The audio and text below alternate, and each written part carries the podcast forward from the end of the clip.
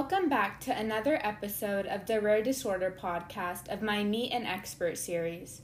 Today, I have a special guest with me, Miss Tara Britt. Miss Britt is the founder and president of the global nonprofit RDII, or Rare Disease Innovations Institute, and has extensive experience in the rare disease community. Tara, I am so excited to have you on my podcast today. Just to get started, and so my listeners can get to know you a bit, could you please give a brief introduction of yourself? Oh, certainly, certainly. Uh, my name is Tara Britt, and I'm president and founder of the Rare Disease Innovations Institute, as you were saying, and I'm also associate chair of the North Carolina Rare Disease Advisory Council. All right, thank you. So, um, as you mentioned, you have lots of extensive background and experience in the rare disease community. So, what initially got you into the rare disease community? Like, this could be a connection, a story, or just anything like that. Oh, sure. So, I went to work at Chapel Hill, UNC Chapel Hill, about 12 years ago, and I worked in gene therapy. And it was really exciting to, to meet, you know, to work every day with the researchers and clinicians and they were it was all about rare disease. They were you know they they were uh, focused on the gene therapy to cure certain rare diseases. And um, after working with them for a while i've started to meet families that were coming in to see some of the researchers trying to fund research to get their diseases you know into clinical trials and things of that nature. And i met an advocate named sharon king whose daughter taylor had batten disease. And uh, and and we went on to uh, to uh, uh, go to the legislature and to uh, you know uh, we had a legislative breakfast to and she wanted she said let's create a council. Let's create the first ever rare disease advisory council. So we with some help from friends that um, were seasoned lobbyists we educated the legislature about rare disease. And our bill passed through within four short months from start to finish, and it was unanimous. And we were the first rare disease advisory council created in the nation. Mm-hmm. So, about that council, like, what are the goals and mission of that council? Um, I know you mentioned how it was founded, but like, what are the main motives and goals of the council? It is a state-appointed council, and it, its goals and its goals are to serve the people of North Carolina that have rare disease. So, for example, we, I've been working with that this year through RDII and associate chair of the council.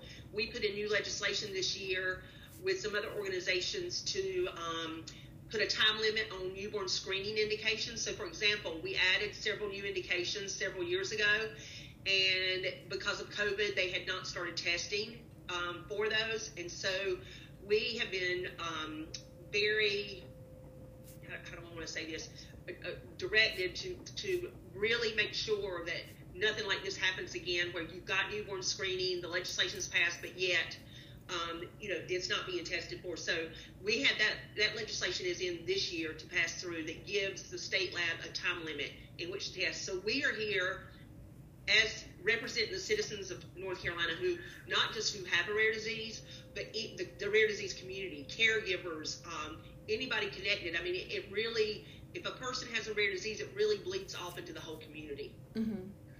So, are you like aware if other states have similar councils, like North Carolina has this council?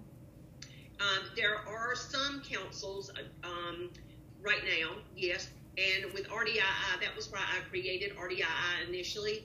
We're a, a nonprofit focused on um, education, policy, and data. And the whole goal was so we were created. I was I created that so that I could go into other states. Like I'm working in several states right now, creating councils. And actually, what we're also doing is we're implementing councils. So there have been some councils that have been passed, but they, for some reason, they just never got up and going. So I'm working with several states now on how to get up and going once you have the legislation through, how to implement implement the council. Mm-hmm. So, about RDII, what are some ways that it works with Congress and state legislators? So, um, I am now leading a uh, steering committee um, through Congressman Butterfield's office to identify to have ICD codes for every rare disease. Right now, patient advocates have to jump through hoops in order to get a code for their diseases, and it, it's just it's very the, the whole process is just not very transparent.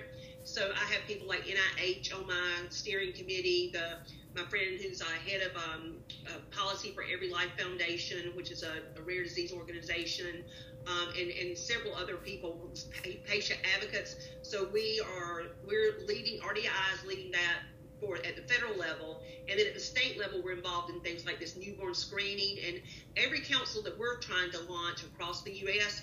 We are doing that through partnerships. So it's not in my opinion, it's not just about launching a council. You can launch a council and say checkbox and then you're done. It's not about that.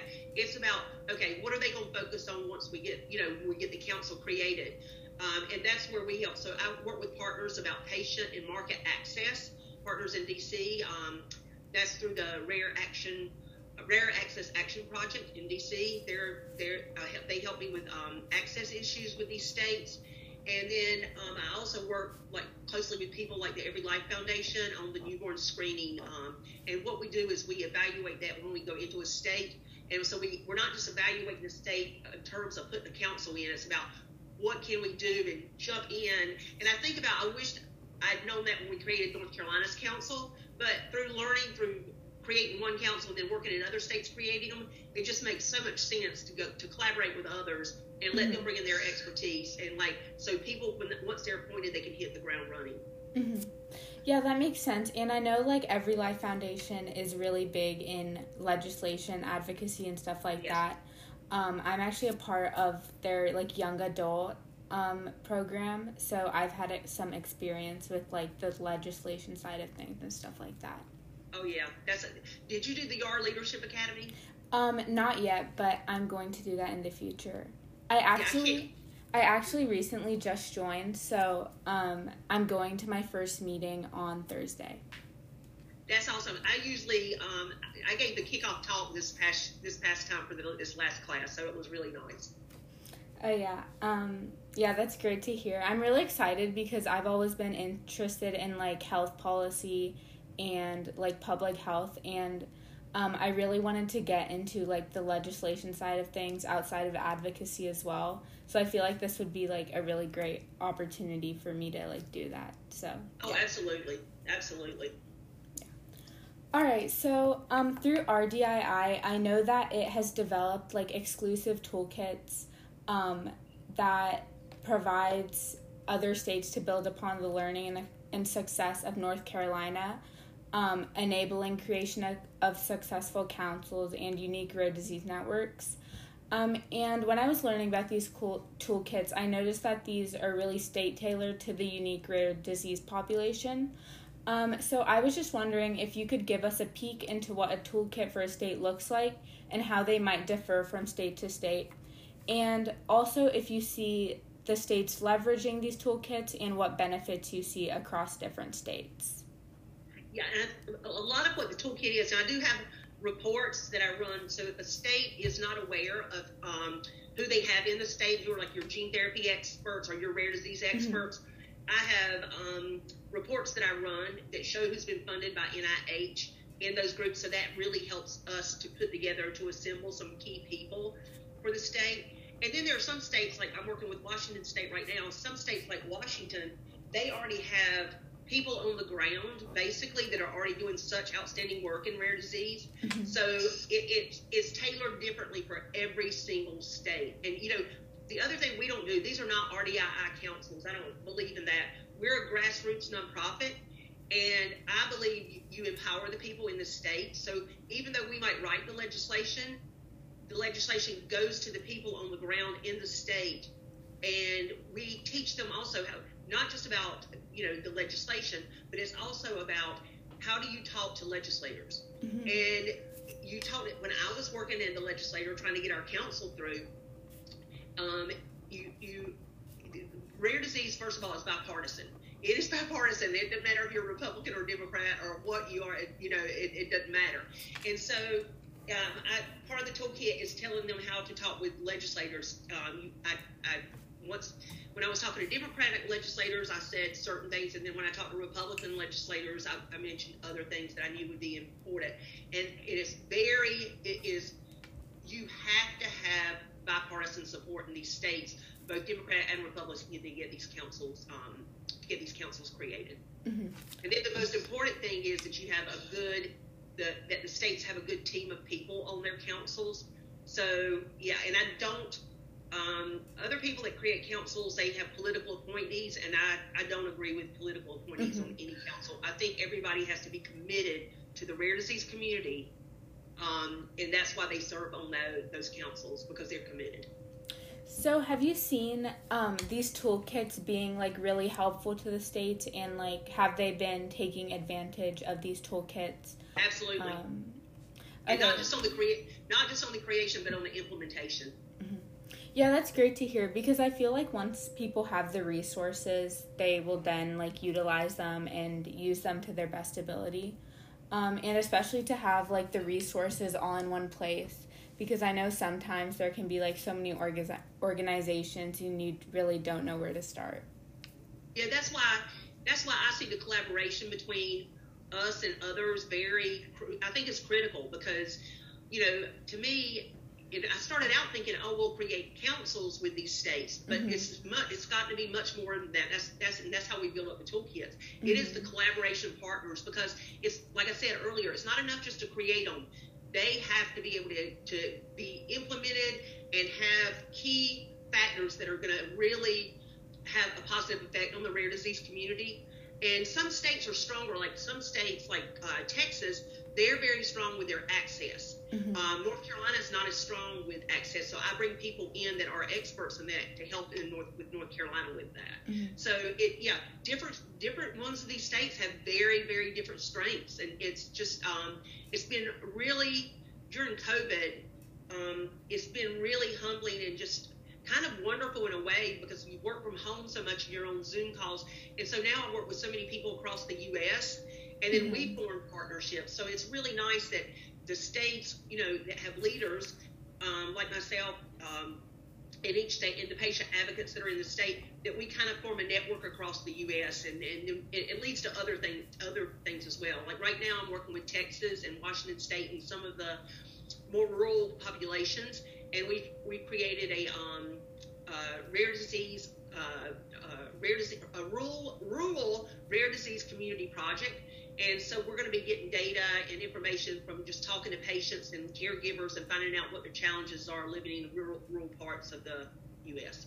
Oh, that's honestly so interesting because I know for some um, rare diseases in those areas, it might be like hard to get um, resources and then also like the proper doctor to meet your needs. Um, and I know like those environmental and economic um, factors can really come into play, especially in the area of rare diseases that don't get as much attention as um, other diseases.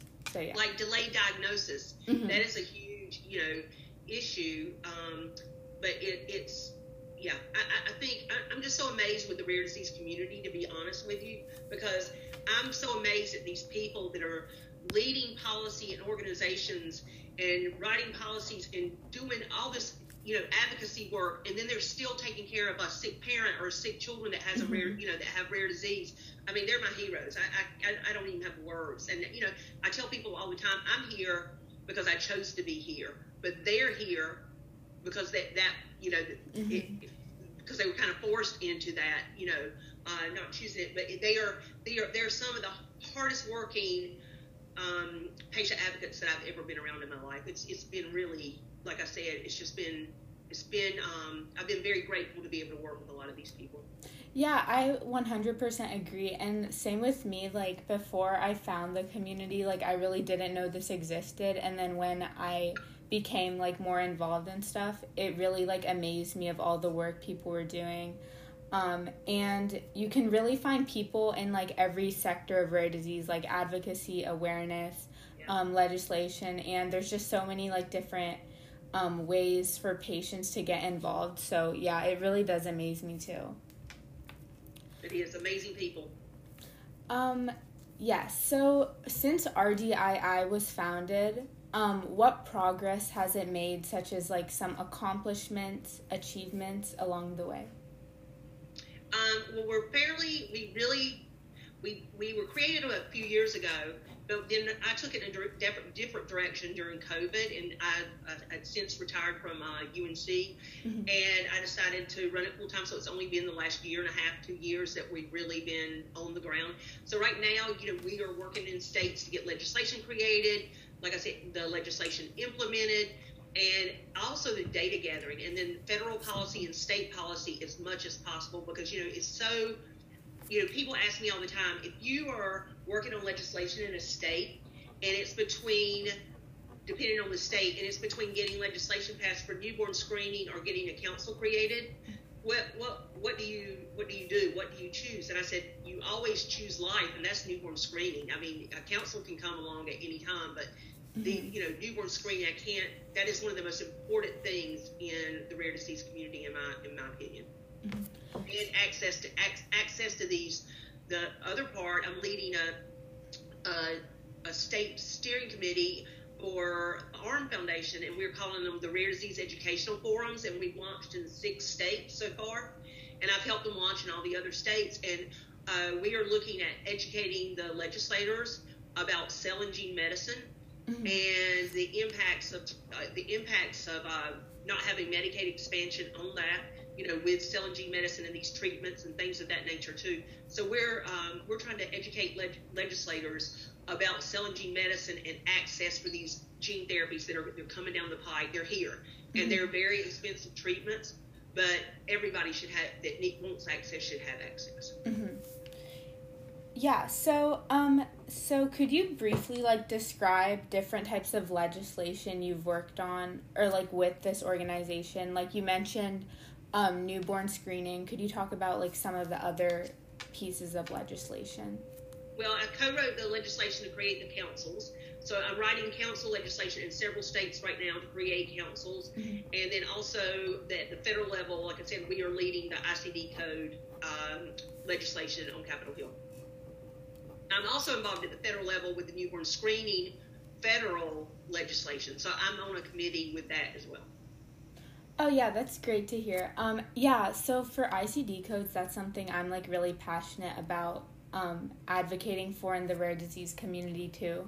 Um, and I've like recently done a lot of research about that, and um, yeah, it's just something I'm really interested in, and I just think it's really like um, really raises like a health equity issue when rare diseases don't have ICD codes um, because well, you can't determine the prevalence. Mm-hmm. There's no way to determine the prevalence. I've been talking to NIH about doing this for two or three years, mm-hmm. and you can't determine the prevalence of rare disease, and there, therefore there may not be treatments coming because people don't know what the prevalence of the diseases are, and I think that's it, it's vital, and, mm-hmm. and just the whole process, the current process is very painful for advocates and foundations to have to go through. And I was going to tell you if I I'll send you. We're going to have a ICD workshop. Mm-hmm. If you want to just attend it um, with my steering committee, I will send that out to you, and that might be something you're interested in uh, following with this legislation. Mm-hmm. Yeah, I would really actually be interested in that because, um, and just going off of like what you said about ICD codes, like it's supposed to be a universal like um, way to name all diseases. And then if like rare diseases aren't included i feel like um, if like a patient has the disease the doctor can't really note it down in any way. So i they just do the they, they what the doctors say is they they only they're treating the people for the symptoms.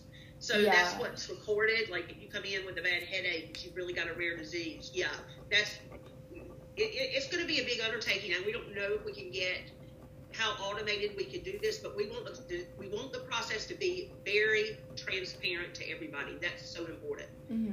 and and for it not to be such a process that is on the patient's shoulders. Yeah, yeah, and I feel like that can like result in misdiagnosis or something um, if they don't know like the rare disease and stuff like that. Yeah. Um, yeah. But yeah, about the workshop, I'd really be interested in learning more about that. So um, yeah. I'm putting it together with uh, um, Annie Kennedy with Every Life Foundation, so we're kind of like hosting it. and then um, my steering committee co-chair Jason Slotnick, who's on Capitol Hill, and this is his he writes policy for this type of thing. So um, we're we're hosting it, and um, it's on September the 16th at two. So I can send it to you, and you can just be you know you can be on there and you know help help follow this with us if you want to. Yeah, I would love to.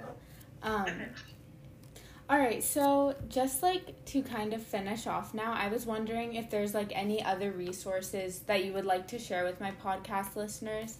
Um, my audience is primarily primarily comprised of rare disease patients, caregivers, and also leaders from rare disease organizations. Oh yeah, yeah. So I mean, I think what one of the first things we did, myself and some patient advocates um, in North Carolina, once we created our council, and I want to do this for the other states as we go into them. If you go to the council site, which is North Carolina, North NC Rare Disease Network.org, if you go to that council site, you will see a resources tab. And people say they just keep reinventing the wheel, you know, re, you know, because they're like, nobody, there's not like one place to go to see, oh, how do I get this type of assistance? Or how do I get, um, can I stay for free in a, you know, like the Ronald McDonald houses? Oh, my child needs, for example, I was working with this family and she actually works with RDII, um, the mother, and now but anyway, I met them through their transplant surgeon for one of their children at UNC's hospital. And he said, Oh, there's Parvati and her husband Krishnan. You know, he said, um, Let me see if they'll come over here and talk. And that was the first, I'd met with her on emails, but that was the first time in person. And I said, And they've had two children with ultra rare diseases. So they lived in hospitals, basically. And I said, What is it that um, I can help do for you? And she says, Well, our son needs to go to Boston Children's. He's been accepted into a uh, program there that could possibly help his condition, and he has ultra rare diseases. And she said, but the hospital um, in North Carolina would not release him. They said, well, if you are going to take him to Boston Children's, you'll have to pay for medical transport out of your pocket, mm-hmm. which is about forty thousand dollars. And just that very week, two days before that, I had met with the director of the Children's Flight of Hope in RTP, where we live, and I said, well, if you don't mind, can you send me an email in the morning and can you send it to me and can you tell me that you don't mind if I share it, you know, to try to see what I can do to help you mm-hmm. and say a little bit about what the, the issues were with health related concerns, you know, with, with your son. And I sent it, she sent it to me, gave me permission to share it. And that, at nine o'clock the next morning, I emailed, forwarded that email to the girl that I met earlier that week in Children's Flight of Hope and within one hour, they told her she had a flight, and the next day they took the flight to Boston. But people don't know these things exist. So having like a, in all these states, this is going to be so vital when we create these councils. That's where you have a resources tab on our our network site, and it tells you all the resources in North Carolina, from the financial ones to the Social Security to legal, that all types of resources like the Children's Flight of Hope, like mm-hmm. Ronald McDonald House, all of these different things because you don't want to go you don't want to just keep searching every time something comes up you want mm-hmm. to go one place here's what i need to know and here's where i need to go to do it and i want to launch that in all the states as well as as, as soon as we start launching councils mm-hmm. and implementing councils all right um yeah um about like that like i feel like some people don't know like some of these resources exist like i know when i um, I have a personal connection to the rare disease community. Um, my grandmother had a rare cancer, um, and I really didn't know like the rare disease community existed until um, I did some like research on my own about like resources I could do, use to help her and stuff like that. And that's when I really like found this amazing community. So I feel like it's really reaching out about reaching out and discovering these resources because you never know they exist until you like start looking for them.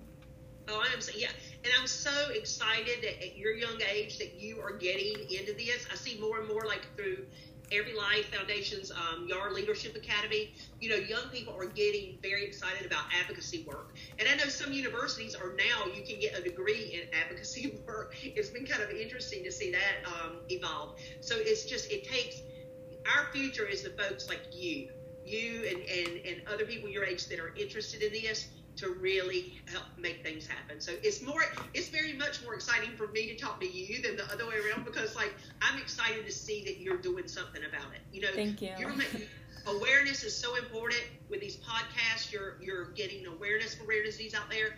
That is key.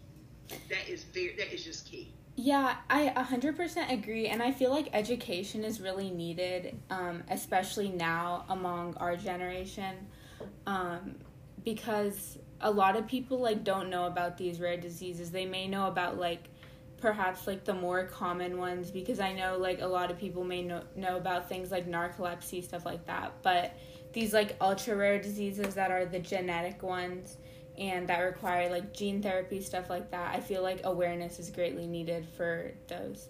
So yeah. Yeah because 80% of rare diseases are genetic. Mm-hmm. so that's it, it's very important. Yeah um, all right, so just to kind of close out, I would like to thank you so much, Tara, for joining me on my podcast today and sharing all this wonderful information with my listeners. Um, I'm sure everyone will find it helpful. So just thank you so much for coming on my podcast today.